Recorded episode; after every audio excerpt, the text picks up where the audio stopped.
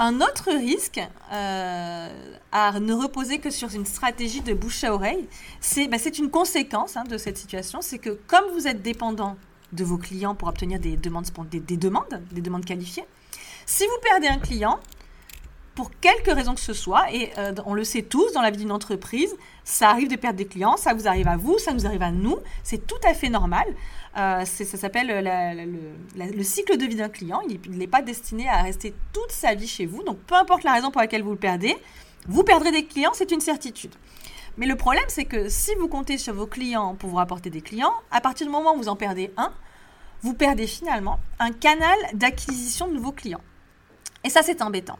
Parce que pour peu que ce soit un client euh, qui vous envoyait beaucoup de monde, beaucoup de demandes, et pour peu que c'était des, dire, que ce soit des belles demandes, eh ben vous allez vous priver euh, de ces nouveaux clients potentiels, et c'est une situation qui potentiellement peut être critique. Donc cette dépendance déjà est gênante, et en plus si vous perdez un client, euh, vous, perdez des, vous perdez des opportunités d'affaires. Donc c'est vraiment la double peine. Vous perdez le client et vous perdez les opportunités qui étaient liées à ce client.